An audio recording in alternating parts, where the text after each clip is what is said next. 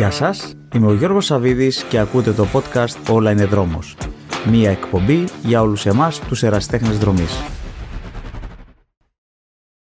Γεια χαρά φίλοι μου. Είναι γεγονός ότι όσο καλυτερεύει ο καιρός και μεγαλώνει και η μέρα, τόσο περισσότερο χρόνο και όρεξη έχουμε για να βγούμε έξω από το σπίτι μας και να πάμε για τρέξιμο. Σε γενικές γραμμές, οι ιδανικές συνθήκες και οι καλύτερες εποχές για να βγούμε για τρέξιμο δεν είναι άλλες από το φθινόπωρο και την άνοιξη, οπότε το καλοκαίρι λόγω της ιδιαιτερότητας της εποχής εγκυμονεί και πολλούς κινδύνους και πρέπει να είμαστε ιδιαίτερα προσεκτικοί και να πάρουμε και τις ανάλογες προφυλάξεις. Γι' αυτό άλλωστε και όλοι οι μεγάλοι αγώνες μαραθωνίου και γενικά μεγάλων αποστάσεων γίνονται φθινόπωρο και άνοιξη. Ο καλοκαιρινός καιρός δημιουργεί διαφορετικές και ακραίες προκλήσεις για τους δρομείς, αφού ο καυτός ήλιος και η έντονη ζέστη δεν είναι και οι καλύτεροι σύμμαχοι για αυτό. Το σώμα δεν μπορεί να αποδώσει το ίδιο καλά σε υψηλές θερμοκρασίες και επίπεδα υγρασίας. Έτσι, οι προσδοκίες πρέπει να μειωθούν και οι ρυθμοί να διατηρηθούν πιο λογικοί. Για να ξεπεράσουν αυτές τις προκλήσεις, χρειάζεται οι δρομείς να προσεγγίσουν λιγάκι διαφορετικά την προπόνησή τους, να διαφοροποιήσουν και το χρονοδιάγραμμά τους και να κατανοήσουν τους λόγους για τους οποίους γίνεται πιο δύσκολη η προπόνηση το καλοκαίρι. Η καλοκαιρινή προπόνηση είναι δύσκολη για διάφορους λόγους, όπως η θερμοκρασία, η υγρασία και η έκθεση στον ήλιο.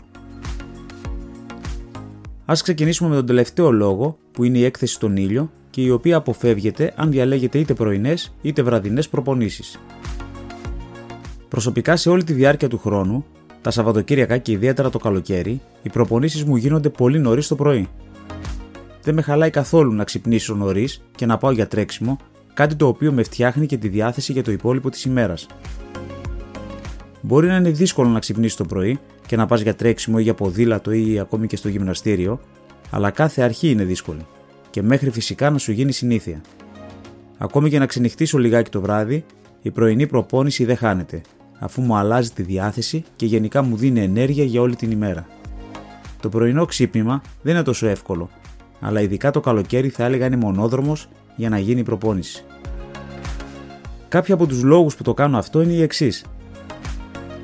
Έχω άδειο στομάχι από τον βραδινό ύπνο και έτσι ακριβώς κάνω και τις προπονήσεις μου πιστεύω ότι το μέγιστο όφελος που μπορεί να έχεις από τις προπονήσεις σου είναι το πρωί. Νιώθω πολύ περισσότερο φρέσκος και ακόμα πιο καλά με το πέρας της προπόνησης και απολαμβάνω ιδιαίτερα τον καφέ και το πρωινό μου. Δεν θέλω να σπαταλάω χρόνο από την οικογένειά μου και προτιμώ να γίνονται όλα εις βάρου του δικού μου προσωπικού χρόνου. Έτσι, με το πέρας της προπόνησής μου, έχω όλη τη μέρα μπροστά μου για να την περάσω με την οικογένειά μου οι θερμοκρασίες, ιδιαίτερα το καλοκαίρι, είναι πιο χαμηλές και ιδανικές για τρέξιμο. Το πρωί πριν φά, τα επίπεδα του γλυκογόνου, δηλαδή οι αποθηκευμένοι υδατάνθρακες, στους μυς και στο σηκώτη είναι πάρα πολύ χαμηλά. Αυτό είναι το καταλληλότερο περιβάλλον για να κάψεις λίπος αντί για υδατάνθρακες, σαν ενέργεια. Ω εδώ, όλα δείχνουν ότι το πρωινό τρέξιμο με άδειο στομάχι οδηγεί στην υψηλότερη χρήση του αποθηκευμένου λίπους σαν πηγή ενέργειας για την εκτέλεση της άσκησης. Όταν κάνεις αερόβια το πρωί, όχι μόνο κες λίπος κατά τη διάρκεια της άσκησης, αλλά συνεχίζεις να κες λίπος με αυξημένους ρυθμούς και μετά την άσκηση. Αυτό συμβαίνει γιατί μια αερόβια προπόνηση υψηλής έντασης αυξάνει το ρυθμό του μεταβολισμού σου για μερικές ώρες μετά την προπόνηση. Ο δεύτερος λόγος, η υγρασία, είναι επίσης μια πρόκληση. Τα υψηλά επίπεδα υγρασίας εμποδίζουν την εξάτμιση του υδρότα από το δέρμα μας, κάτι το οποίο είναι ένας ισχυρός μηχανισμός ψήξης. Αλλά ακόμη και τα χαμηλά επίπεδα υγρασίας, που συχνά γίνονται αισθητά σε πιο ξηρά περιβάλλοντα, δυσκολεύουν το τρέξιμο επειδή αυξάνουν την απώλεια υγρών και την αφυδάτωση. Προσωπικά, θυμάμαι χαρακτηριστικά μια καλοκαιρινή πρωινή μου προπόνηση στην παραλία Θεσσαλονίκης, που λόγω των υψηλών επιπέδων υγρασίας αισθανόμουν έντονη δυσφορία και τερμάτισα την προπόνησή μου σχετικά νωρίς. Η ζέστη είναι σαφώς ο τρίτος λόγος και θα έλεγα και το μεγαλύτερο εμπόδιο στο καλοκαιρινό τρέξιμο. Οι θερμικές κράμπες είναι μυϊκές κράμπες που προκαλούνται από μεγάλες απώλειες υγρών και ηλεκτρολιτών. Είναι πολύ πιο συχνές μετά το τρέξιμο παρά κατά τη διάρκεια, αλλά δεν είναι σοβαρές. Μείνετε υδατωμένοι και καταναλώστε αρκετούς ηλεκτρολίτες με αθλητικά ποτά. Η αφυδάτωση είναι συχνή, αλλά ευτυχώς τις περισσότερες φορές όχι τόσο σοβαρή, αφού κινδυνεύεται από ζάλι, κόποση και από προσανατολισμό. Φροντίστε πάντα να ξεκινάτε κάθε τρέξιμο επαρκώ ενυδατωμένοι.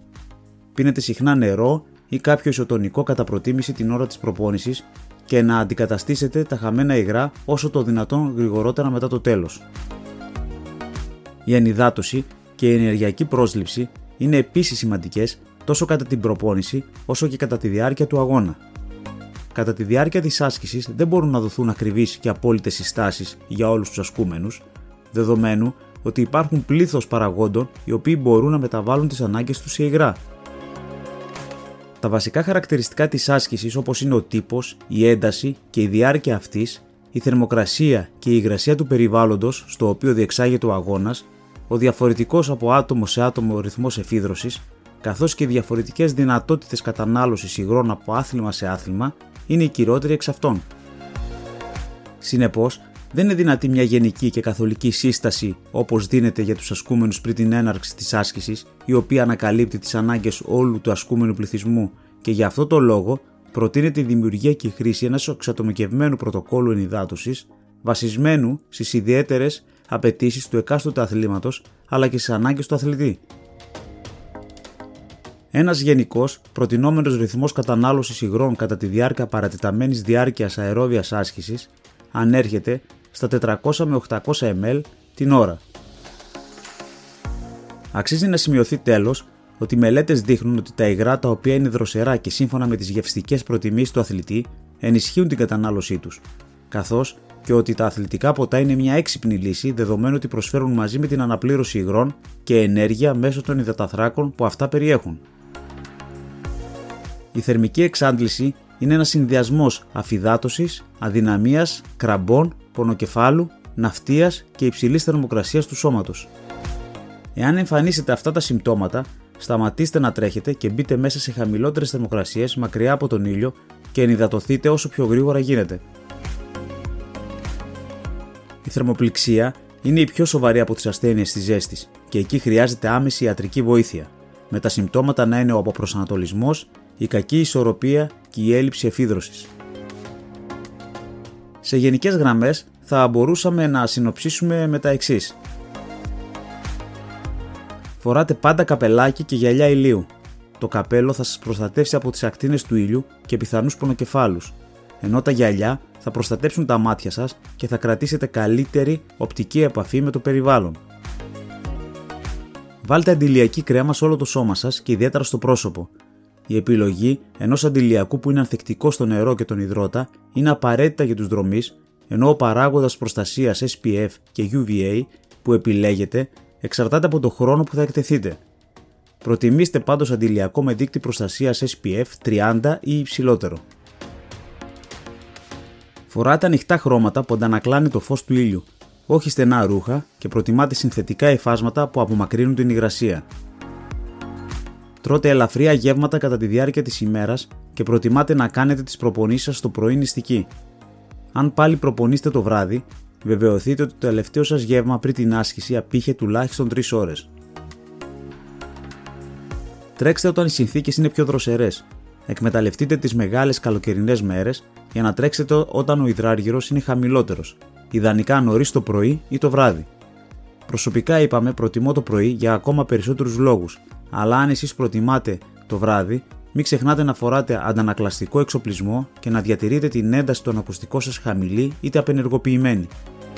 Αποφύγετε σε κάθε περίπτωση την προπόνηση ανάμεσα στις 12 το μεσημέρι με 6 το απόγευμα.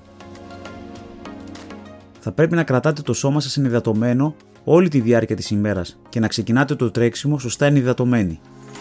Το νερό φυσικά και είναι ο βασιλιάς της ενυδάτωσης, αλλά επίσης φρέσκη χυμή φρούτων και λαχανικών κατά τη διάρκεια της ημέρας είναι μια πολύ καλή και υγιεινή λύση με λίγες θερμίδες.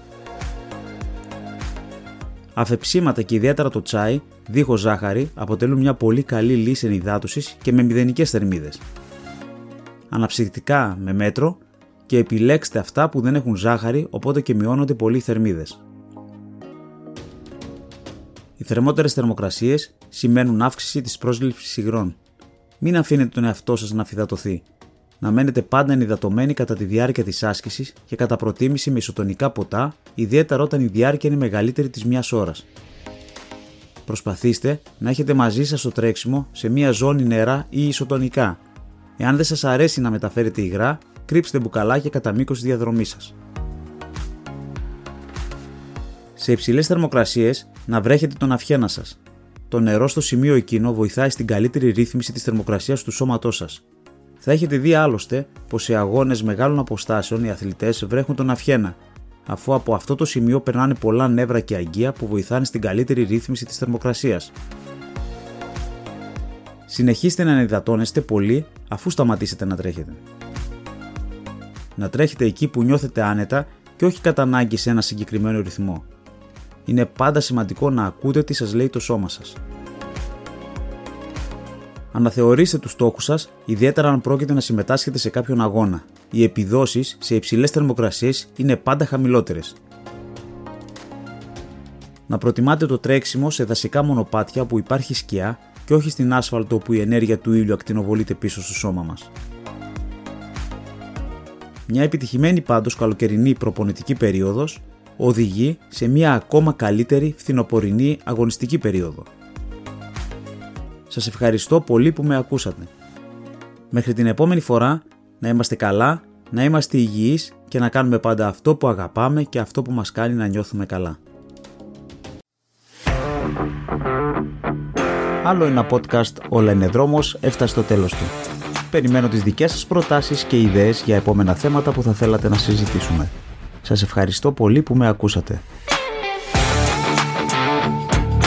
Κάντε follow για να λάβετε ειδοποίηση για το επόμενο επεισόδιο.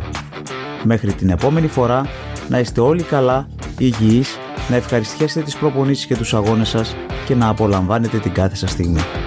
Ακολουθήστε με στο Spotify, στο Apple Podcasts, στο Google Podcasts ή όπου αλλού ακούτε podcasts.